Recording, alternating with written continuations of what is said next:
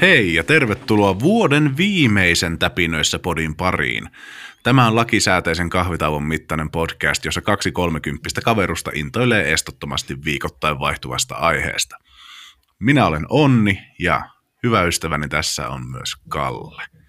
Ja kysymyshän kuuluu tänään, että mistä Kalle sinä oot täpinöissäsi?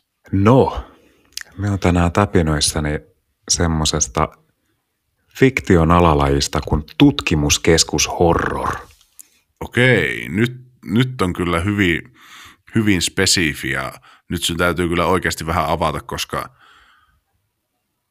taisi mennä pikkasen yli hiiliseen nyt tuo, mitä sanoit tuossa itsellä. No se on ihan helppoa, että se menee yli hilseen, koska mä oon aika varma, että ei mikään oikea genre ole olemassa.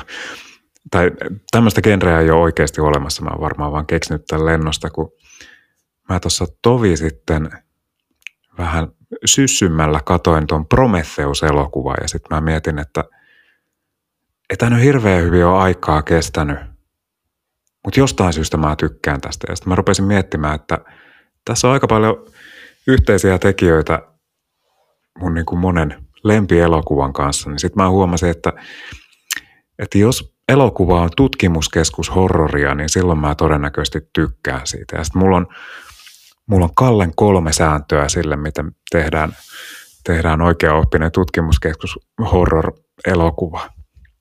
Tai peli, tai kirja, tai mikä vaan. Mitenkä sellainen tehdään? Nyt tietysti kaikki laittaa korvat höröille ja pistetään myös sitten tänne kynä ja paperia eteen, jotta saadaan varmasti otettu ylös nämä kaikki. No niin. Eli ensimmäinen sääntö, minkä pitää tot, toteutua, että pääsee Kallen kultastandardi tutkimuskeskus horror-listalle, niin ää, syrjäinen sijainti. Eli sen tarinan pitää tapahtua jossain syrjäisessä paikassa. Koska sillä tavalla katsoja tai lukija tai mikä vaan kuuntelija tietää, että ei ole mitään armeijaukkeleita tulossa apuun sitten, kun tieteellinen koe menee pieleen. Voiko tämä tutkimuskeskus olla esimerkiksi vaikka avaruusalus myös, vai pitääkö sen olla joku tämmöinen fyysinen paikka jossain niin kuin planeetalla tai se voi olla avaruusalus tai sitten se voi olla vaikka jossain aavikolla tai sitten se voi olla vaikka Etelänavalla. Joo, joo. Tä, tästä tulee kauniit hetket, kun ollaan joskus yhdessä käyty katsomassa The Thingia filmi, filmiltä, filmiprojekti, projektion, miten se sanotaan. Kuitenkin leffa, leffateatterissa pyöri filmiltä The Thing ja sitä nautiskeltiin yhdessä, niin se tuli heti ensimmäisenä mieleen. Kyllä, se onkin kuulla tästä tutkimuskeskushorrorista se paras mahdollinen esimerkki, se The Thing, mutta mä palaan siihen tuohon tuo, vielä vähän tuonnempana, niin sitten sääntö numero kaksi, minkä pitää toteutua, niin sankari ei saa olla mikään pyssysankari, vaan sen pitää olla semmoinen normiduunari, koska sillä tavalla se on samaistuttavampaa. Eli tämmöistä niin kuin John McClane-estetiikkaa. No joo, mutta kun John McClanekin on poliisi, niin se, se on jo semmoinen vähän niin kuin pyssymies luonnostaan, niin, niin, niin se ei ihan pääse tähän mun niin kuin kultastandardi tutkimuskeskus horror. Ei ihan tota seulaa läpäise. Okay. Et mä enemmänkin mietin tollasia niin kuin vaikka siinä The Thingissä, niin se R.J. McReady, niin eikö se ole, mikä se oli, helikopteripilotti taisi olla. Ja sitten pelipuolelta, vaikka niin, niin toi Half-Life-peli Ysärin lopusta, niin siinä pelataan, oliko se jätkän nimi nyt Gordon Freeman, taisi olla, mutta se oli joku teoreettinen fyysikko tai joku semmoinen tiede, tiederotta. Niin, niin noi molemmat läpäisee sen mun seulan. Sitten kun se on se perusduunari, niin pitääkö sillä olla joku tämmöinen niin synkempi tausta tai sitten, että sille, että sillä on vähän, se on vähän elämän kolhima, että sillä ei välttämättä niin kuin, se ihan onnesta soikeena ole siinä tilanteessa, että se on pikkasen, pikkasen joku hiertää, ehkä jotain pientä alkoholi- tai perheongelmaa, joka sitten motivoi häntä niin kuin siellä toimimaan tai aiheuttaa kahnausta. No voipi olla, mutta se ei ole välttämättömyys, että pääsee minun hyviin kirjoihin.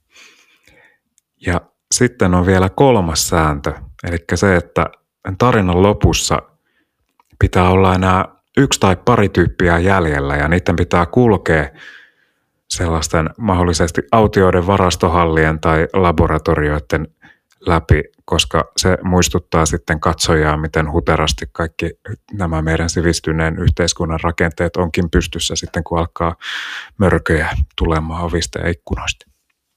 Okei, no niin. Tuo on äärimmäisen hyvä, hyvä sääntö kanssa.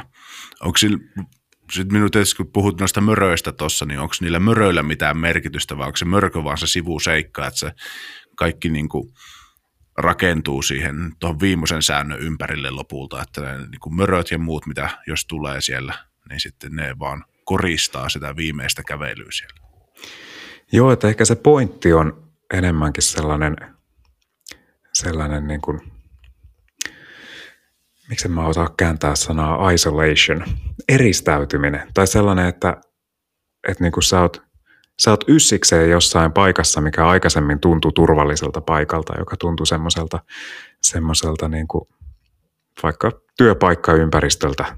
Ja sitten yhtäkkiä se turvallinen ympäristö onkin, niin kuin, siitä tulee vielä turvattomampi ympäristö, koska muistaa, että tänään piti olla se paikka, missä kaikki on niin kuin ennalta arvattavaa ja nytpä ei olekaan enää. Joo, tosi mielenkiintoista. Nämä, nämä myös liippaa semmoisiin niin elokuviin, mistä miekin tykkään, mutta ei ole ikinä tullut tämmöistä tutkimuskeskushorroria niin kuin terminä synnytettyä. Pystyisit antamaan vielä vähän muutamia esimerkkejä. The Thing tuossa nyt main, mainittiinkin ja Antarktiksesta ja tota, Half-Life, mutta mitä muita esimerkkejä olisi, jotka tipahtaa tähän genreen, jotka siustaan sitä sitä niin kuin cream of the crop? No, en ole ihan varma, onko tutkimuskeskus oikea sana sille ympäristölle, mutta vanha kunnon Jurassic Park. Et se nyt tietysti, no siinä on syrjäinen sijainti, eikö ne ollut jossain saarella siinä? Kyllä. Eli sinne ei ole tulossa vartissa mikään armeija pelastamaan, että sillä menee vähän pitempään.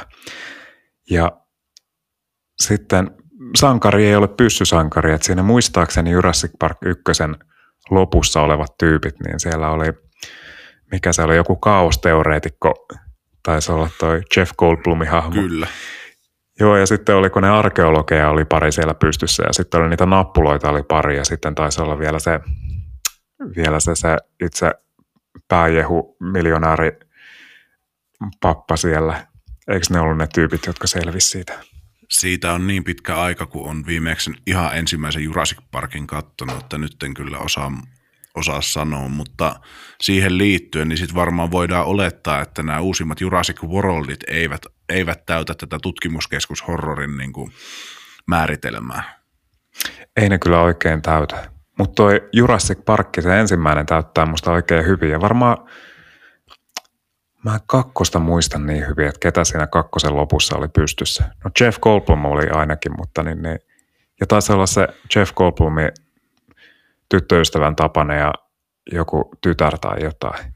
Mutta oliko vielä niitä pyssymiehiä pystyssä? En muista, mutta kuitenkin niin noissa Jurassic Parkeissa toteutuu myös toi kohta kolme, tai niissä vanhoissa toteutuu toi kohta kolme, että, että sä niin kuljet niiden turvallisten rakennelmien läpi siinä, siinä vaiheessa, kun kakka on osunut jo tuulettimeen. Et siellä oli vaikka siinä ekassa se ikimuistoinen keittiökohtaus, missä piileskeltiin niitä raptoreita siellä pimeässä kammottavassa keittiössä ja aina silloin tällöin joku kattila tipahtaa ja, ja niin, niin, hikipisarat muodostuu otsalle ja tuommoista. Mutta Jurassic Parkissa mä mietin, että, että niin kuin, sopiiko se tänne mun kultastandardi kategoriaan, niin se muuten kyllä täyttää kaikki noin mun kriteerit aivan täydellisesti, mutta mä mietin sitä sijaintia, että, että niin kuin meneekö se tiedekeskuksesta, koska se oli vähän semmoinen huvipuistotyylinen tai niin kuin Korkeasaari-tyylinen se se Jurassic Park. Mutta eikö ne siellä saaressa tota, tehneet niitä meripihkakokeita, mistä ne otti sitä ja sitten siellä sitä DNAta ja klooneja rakenteli, että Joo, kyllä ne siellä, kyllä ne siellä niitä kokeita tekee. Mä muistelin, että niissä jatko-osissa vielä löydettiin joku laboratorio jostain ja kaikkea. Että, että ehkä, ehkä mä lasken sen, että se on myös tiede, tai tuommoinen tutkimuskeskus siinä, missä myös tollainen, tollainen niin kuin eläintarha. Joo, se on äärimmä, äärimmäisen hyvä, hyvä tota vaihtoehto. Mitäs muita esimerkkejä meillä, meillä olisi tähän, koska me haluan, me haluan todellakin nimenomaan syventyä nyt tähän tutkimuskeskushorroriin. No varmaan, jos googlettelet, että mikä tähän istus, niin on sellainen ysärileffa kuin Event Horizon, mitä mä en ole koskaan nähnyt, niin mä en pysty sitä hirveästi kommentoimaan, mutta siinä on toi Lawrence Fishburne ja olikohan siinä jopa toi, toi Jurassic Parkin Sam Neill, en ole varma. Onko sä nähnyt sitä? Mie on muistaakseni nähnyt. Eikö tämä ollut se, mikä sijoittuu pikkasen sinne niin kuin Hellraiser-universumiin? Öö, siinä oli joku avaruusasema, jossa jotain tutkittiin ja sitten alkoi hommat karkaamaan käsistä. Jos se vaan tulisi jonnekin striimipalveluun, niin mä kyllä ehdottomasti sen haluaisin katsoa. Se istahtaisi nimittäin aika kivasti tuohon mun tutkimuskeskus horror noihin niin, niin mun sääntöjen sisällä. Joo, kyllä. It, sitten, sorry, anteeksi, ei ollut joo, tarkoitus, mutta joo, tarki, Google, googletuksen kautta tota, löysin vastauksen. Kyllä, kyllä se oli, täm, olen nähnyt tämän elokuvan ja se on aika, siinä on aika ahistavat, ahistavat tota setit ja tässä tuli aika rankkoja spoilereita silleen, että, että se ei, jos, jos ei ole nähnyt, niin, niin tota pahoittelut siitä. No, ihmisillä on ollut aikaa katsoa se varmaan joku 25 vuotta tai jotain. Joo, 97 se oli tullut, niin kyllä tässä nyt on muutama, muutama vuosi aikaa ollut katsoa sitä. No niin. Ja sitten tutkimuskeskushorroria on vaikka toi meidän suomalaisten kansansankarin Renni Harliinin Deep Blue Sea-elokuva. Onko sä sen nähnyt? Siinä on Samuel L. Jackson, jonka syö hai, muistaakseni. Me on nähnyt ainoastaan sen pätkän siitä leffasta ja voi veli, että miten hyvä pätkä se on. Että onko se katsomisen arvoinen? No mä oon nähnyt sen joskus ala-asteella, niin mä en oikein muista, mutta se tuli, tuli tässä mieleen. Siinä mä muistan, että siinä oli niin kuin tutkimuskeskus, ne tutki siinä haita, muistaakseni. Ja sitten lähti kaikki lapasesta. Olikohan se, että ne hait olikin älykkäämpiä kuin mitä ne, mitä ne uskoi ja sitten ne hait jotenkin valtasi sen keskuksen tai jotain. Ne ei ollut kuitenkaan semmoisia katuhaityyppisiä haita, millä on jalat ja kaikki. Ne oli ihan, ihan hai-haita vielä. Mm, se olisi ollut huomattavasti, Tosin huomattavasti parempi elokuva, jos ne olisi ollut katuhai-haita. niin. Sillä on tehty jatko-osa kuule. Mä huomasin IMDBstä, että on Deep Blue Sea 2, niin jospa siinä olisi niitä katuhai-haita. Mm. Joo. Mitenkäs sitten, tota, laske, lasketaanko me esimerkiksi, no alieni ei varmaan lasketa. Tota... No sitäkin mä mietin, kun ne tutkii kuitenkin sitä, sitä, mitä ne löytää sieltä planeetalta. Kun oliko se, että Alien ykkösessä, oliko se joku Malmin kuljetus avaruusalus, mikä niin, niin pongaa semmoisen signaalin ja sitten ne luulee, että se on joku apusignaali ja sitten ne menee, menee semmoiselle syrjäiselle planeetalle ja ne sieltä löytää, löytikö ne sen munan sieltä ja sitten ne ottaa sen kyytiin, että että niin kuin tutkitaan sitä. Ja jotain tutkimuksia ne sille tekee ennen kuin sieltä se facehuggeri hyö, hyökkää. Niin kyllä mä ehkä nipin napin sen laskisin, koska niin kuin, siinä on syrjäinen sijainti, avaruus, sitä syrjäisemmäksi et oikein pääse. Sitten se sankari, Ellen Ripley, niin mikäköhän se oli ammatiltaan niissä siinä ihan ekassa. En mä muista, olisiko se ollut joku, joku niin kuin pilotin tapainen sekin. No kuitenkin ei ollut pyssysankari, ei ollut mikään, mikään niin kuin poliisiluutnantti tyyppi. Et se oli samaistuttava tuollainen, no skifiä, niin miten, miten tavallinen tyyppi siellä voi olla, kun mm. elää kuitenkin semmoisessa skifi-avaruusmaailmassa, mutta kuitenkin sellainen tavis niillä standardeilla ja lopussa on enää pari tyyppiä jäljellä ja kuljetaan niiden kaikkien laboratorioita ja varastohallien muiden läpi. Että kyllä mä kyllä mä ehkä sen kelpuuttaisin sen takia, koska ne tekee tutkimuksia siinä myös. Joo. Ja tuossa tuli ihan ekana tuli puhetta siitä The Thingistä ja mainitsit, sanoit, että se on niinku sitä kultaista standardia, niin mikä mikä siitä tekee nimenomaan sen niin kuin täydellisen, täydellisen tota, tutkimuskeskus horror-elokuvan tai tämän genre-edustajan? Öö, no, mä oon rakentanut tämän genrenisen elokuvan ympärille, niin se, siinä ehkä lyhykäisyydessä. Mutta varmaan se sijainti on semmoinen, että minkä takia mä siihen palaan aina kerta toisessa jälkeen. Että se etelänapa on niin jotenkin täydellinen settingi tutkimuskeskus horror-elokuvalle, että, että siellä kuka hyvänsä, kun siellä mainitsee Etelänavan, niin sille varmaan mielikuvissa tulee semmoinen eristäytymisen fiilis, että, että siellä jos jotain muuten alkaa käymään, joku mörkö alkaa riehumaan, niin siinäpähän oot sitten. Että sieltä ei ole niinku hetkeä mitään apuja tulossa. Ja, ja sitten justiinsakin toi, toi se R.J. McReady, en mä osaa sen nimeä lausua, mutta, mutta niin, niin Kurt Russell. Komeinen, par- komeinen partoinen. Kyllä, se on inhimillinen sankari siinä pelaa muun muassa shakkia ja kaataa sitten viskinsä sinne shakkikoneeseen ja pilaa kaikkien muiden keskuksen työntekijöiden mahdollisuuden pelata shakkia. Törkeä temppu. Törkeä temppu. Minua kiinnostaa, kiinnostaa kysyä tälleen, sitten, kun me ollaan puhuttu nyt siitä tota, tutkimuskeskusmeiningistä, niin pitäisi puhutaan vähän sitä horrorista vielä, sitä horror-puolesta, niin onko sulle merkitystä tämän genre-elokuvissa, että minkälaista se kauhu siinä on, että tykkäät, että se on enemmän psykologista vai sitten sellaista, että se on semmoista säikäyttelyä ja sitten vaikka body horroria, mitä löytyy tuosta The Thingistä. Ja... No musta tähän genreen, niin, niin se päätyyppisille kauhulle, niin sen pitäisi olla sellainen, sellainen, että se mörkö voi olla missä vaan, mutta 90 kerrasta niin se ei ole. Että, että siinä pysyy koko ajan semmoinen jännite, että niin kuin ei koskaan tiedä, missä se nyt on ja mistä se on tulossa. Että ehkä se on, että ehkä se on olen, olennaisempaa siinä kauhussa se, että luodaan sellainen jotenkin vainoharhainen tunnelma, kuin, kuin se, että niin kuin nyt heitetään litratolkulla tekoverta ruudulle. Eli semmoinen niin tappajahai lähestymistapa, että vähemmän on enemmän. Kyllä. Mä oon aika varma, että jossain tappajahai elokuvissakin niin, niin on joku tutkimuskeskus. Ihan varmasti oli jossain nelosessa tai jossain. Niin sielläkin on tutkimuskeskus horroria. Koska mä muistan nähneeni tappajahai elokuva, jossa ne oli jossain tutkimuskeskuksessa. Että kenties sielläkin ollaan päästy tuohon.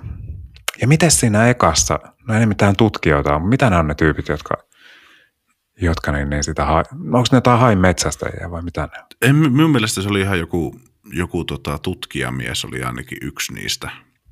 Että ne ihan pelkästään metä, metästäjiä ollut. Hmm. Et jos me lasketaan sellainen joku pieni botski tutkimuskeskukseksi, niin ehkä sekin nipin menisi tuonne mun tutkimuskeskus horror-kategoriaan se leffa. Minun täytyy nyt tässä kohtaa vähän lähteä hiertää tuota sun tutkimuskeskustermiä kohtaan. Olisiko se, olisiko se sitten parempi, parempi termi olla tuota eri, eristys, eristyskauhu? Kunhan siellä tutkitaan jotain, koska se on tärkeää, että tutkitaan jotain ja ajatellaan, että nyt tässä on suuri läpimurto ja onpa hienoa tieteelle tämä meidän, meidän suuri löydös ja sitten kaikki lähtee lapasesta. Musta se on tärkeää, että siinä tutkitaan jotain. Eli, eli sen voisi sen vois tiivistää semmoiseen lauseeseen, että ensin tutkitaan, sitten hommat perke löytyy, jonka jälkeen hutkitaan. Kyllä, ensin tutkitaan ja sitten todennäköisesti jonkun, jonkun niin, niin haulikon tai semmoisen logistiikkarobotin avulla hutkitaan.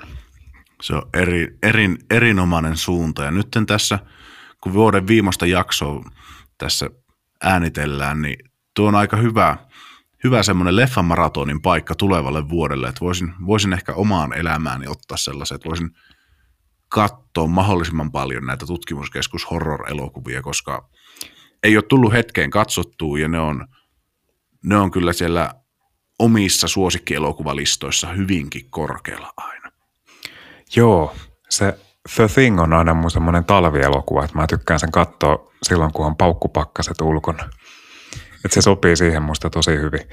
Ja sitten se on semmoinen leffa, että että se on niin kuin täydellisesti rakennettu juoni siinä mielessä, että ihmiset puhuu vielä vuosikymmeniä myöhemminkin siitä loppuratkaisusta, minkä nyt voi varmaan tässä spoilata, koska ihmisillä on ollut, tuliko se joskus kasarialussa vai jopa 70-luvun lopussa. No kuitenkin siinä ja, vuosikymmenen Ja eikö se alun perin ole joku kirja jostain niin kuin 1900-luvun alkupuolelta? Öö, en tiedä siitä kirjasta, mutta se elokuvakin on remake. Niin. Et se on muistaakseni remake jostain 50-luvun mustavalkoleffasta. Joo. 82 niin, on niin. tullut niin, tuo tuota, Carpenterin, Carpenterin The Thing. Jep, eli ihmisillä on ollut yli 40 vuotta aikaa katsoa se, niin ehkä, ehkä mä nyt spoilaan sen lopun, mutta, mutta se on niin, niin jotenkin, mä itsekin silloin joskus kun hurahdin siihen The Thingiin, niin pakko mulle googletella, että mitä ihmiset on mieltä siitä lopusta. Kun siinä on siis, muistaaksä tarkalleen sen viimeisen kohtauksen siitä? En. En No siis siinä on Kurt Russell ja se toinen tyyppi, niin, niin minkä nimeä mä en muista, mutta sama jatka, mikä oli tuossa tuossa, tuossa Sekaisin Marista elokuvassa, isä. Nyt, nyt muistan vielä vähemmän. Muistaaksä sen kohtauksen, missä Ben Stiller kävi pissalla ja sitten se vetäisi se vetoketju ja sitten sillä jäi kamaa sinne vetoketjun väliin ja sitten se, no. En, en, en, en, en, en, en lähde. En lähde nyt tästä siihen sen tarkemmin, mutta, mutta kuitenkin niin The Thingin lopussa niin kaksi tyyppiä elossa ja sitten alun, vähän sitä aikaisemmin se, se R.J. McReady, niin se otti yhteen The Thingin kanssa sillä tavalla, että siellä oli polttopulloja, koska se ei tulesta tykkää se avaruusmörkö. Niin, niin polttopullot oli parhaita konsteja pitää se loitolla, niin, niin niillä polttopulloilla sitä viskeltiin ja sitten lopussa niin siellä on tutkimuskeskus palannut maan tasalle ja sitten on RJ on siellä istuskelee jotain, jotain niin, niin pönttöä vasten sinne ja sitten hänen, hänen toisella puolella niin on toinen selvinnyt tyyppi sieltä. Ja sitten AJ tarjoaa sille, että otat, otatko huikan tosta ja sitten se ottaa huikan siitä ja, ja sitten niin ne, ne jää miettimään kohtaloahan siinä. Kun siitä on semmoinen teoria, että, että se toinen tyyppi on se the thing sen takia, koska aikaisemmin viskottiin niitä polttopulloja, niin ehkä AJ tarjosi sille – niin, niin pullon, mikä on täytetty bensiinillä. Ja sitten toisella kaverilla ei ilmekään värähtänyt, kun se otti huikan siitä. Niin, niin totta. Tuon, tuon teorian me on kuullut. En muistanut, muistanut että mit, mitenkä se kohtaus menee, mutta tuon huikka, huikka-osuuden muistin nyt kun sanoit. Jep. Ja siitä on se yli 40 vuotta väitelty, että niin, niin höyrystyykö sen toisen tyypin hengitys siinä ja kaikkea tollasta. Että ihmiset on mennyt tosi syvälle tuohon ja mä muistelin, että olisikohan siinä sillä tavalla, että sen elokuvan tekijöistä niin joku on sanonut, että se oli The Thing, se toinen tyyppi, ja sitten joku toinen on sanonut, oliko jopa John Carpenter itse, että se ei ole The Thing. Mutta, mutta niin, niin, noilleen antaisi hirveästi arvoa, koska toi on ihan sama juttu kuin vaikka miten on mennyt tuon Blade Runnerin kanssa, että siitäkin on ihan yhtä lailla 40 vuotta väitelty, että oliko se Harrison Fordi nyt siinä, siinä niin itse replikantti vai ei. Että siitäkin on joku tekijöistä sanonut, että todellakin on, ja sitten joku on sanonut, että ei missään nimessä ole. Että, että ehkä se on ihan hyvä, että ne kenties tarkoituksellakin heittää porkkanaa vähän molemmille puolille, että keskustelu jatkuisi sitten taas ylimääräisiä vuosikymmeniä lisää. Jep, vähän tämmöinen ampuko Hansolo ensin vai Creedo. Mutta yksi asia, mitä ei kannata jättää arvailujen varaa, on se, että jos sinä tykkäsit tästä jaksosta, niin tilaahan meidät tällä suosimalla podcast-alustalla. Kuuntelet Spotifyssa, YouTubessa tai missä ikinä kuunteletkaan, niin tilaahan meidät siellä, koska se, se on kiva ja saat sillä tavalla joka viikko jotain uutta kuunneltavaa ja jotain, mistä me ollaan täpinöissä. Paitsi itse asiassa nyt tulee pieni muutos. Nyt kun vuosi vaihtuu tässä, niin me tuossa tammikuussa pidetään Kallen kanssa pari viikkoa niin sanottua kuuluisaa lomaa, ja sitten palataan siinä tammi-helmikuun vaihteessa sitten uusien jaksojen ja uusien täpinöiden kanssa teidän iloksi. Näin tehdään. Ei kun kauhistuttavia hetkiä, jos olette ammatiltanne vaikkapa ydinfyysikoita tai jotain ja olette läpimurron kynnyksen. Näinpä, niin siinä voi tota, sen pari viikon aikana voi kahlata vaikka näitä elokuvia spoilereista huolimatta, eli The Thingia, Event Horizonia ja Jurassic Parkia. Ja sitten jos sulla on jotain asiaa esimerkiksi niistä leffoista, niin siellä voit lähestyä meitä lähettämällä sähköpostia tapinoissa podcast at gmail.com, tai sitten jos haluat somessa laittaa viestiä, niin at tapinoissa pod ilman ääkkösiä, niin sieltä meidät löytää. Ja jaa myös asioita, mistä sä oot itse täpinöissä, niin käytä hashtagia hashtag täpinöissä. Ota meihin yhteyttä, me ollaan hyvin, hyvin yksinäisiä vanhoja miehiä, jotka kaikkea lähestymistä osaa arvostaa tässä vaiheessa elämässä. Hei, onnea ja ilo, iloa kaikille teille hei uuteen, uuteen alkavaan vuoteen ja me tavataan tuossa tammikuun loppupuolella sitten seuraavan kerran. Kyllä. Heippo dei. Nyt taihin!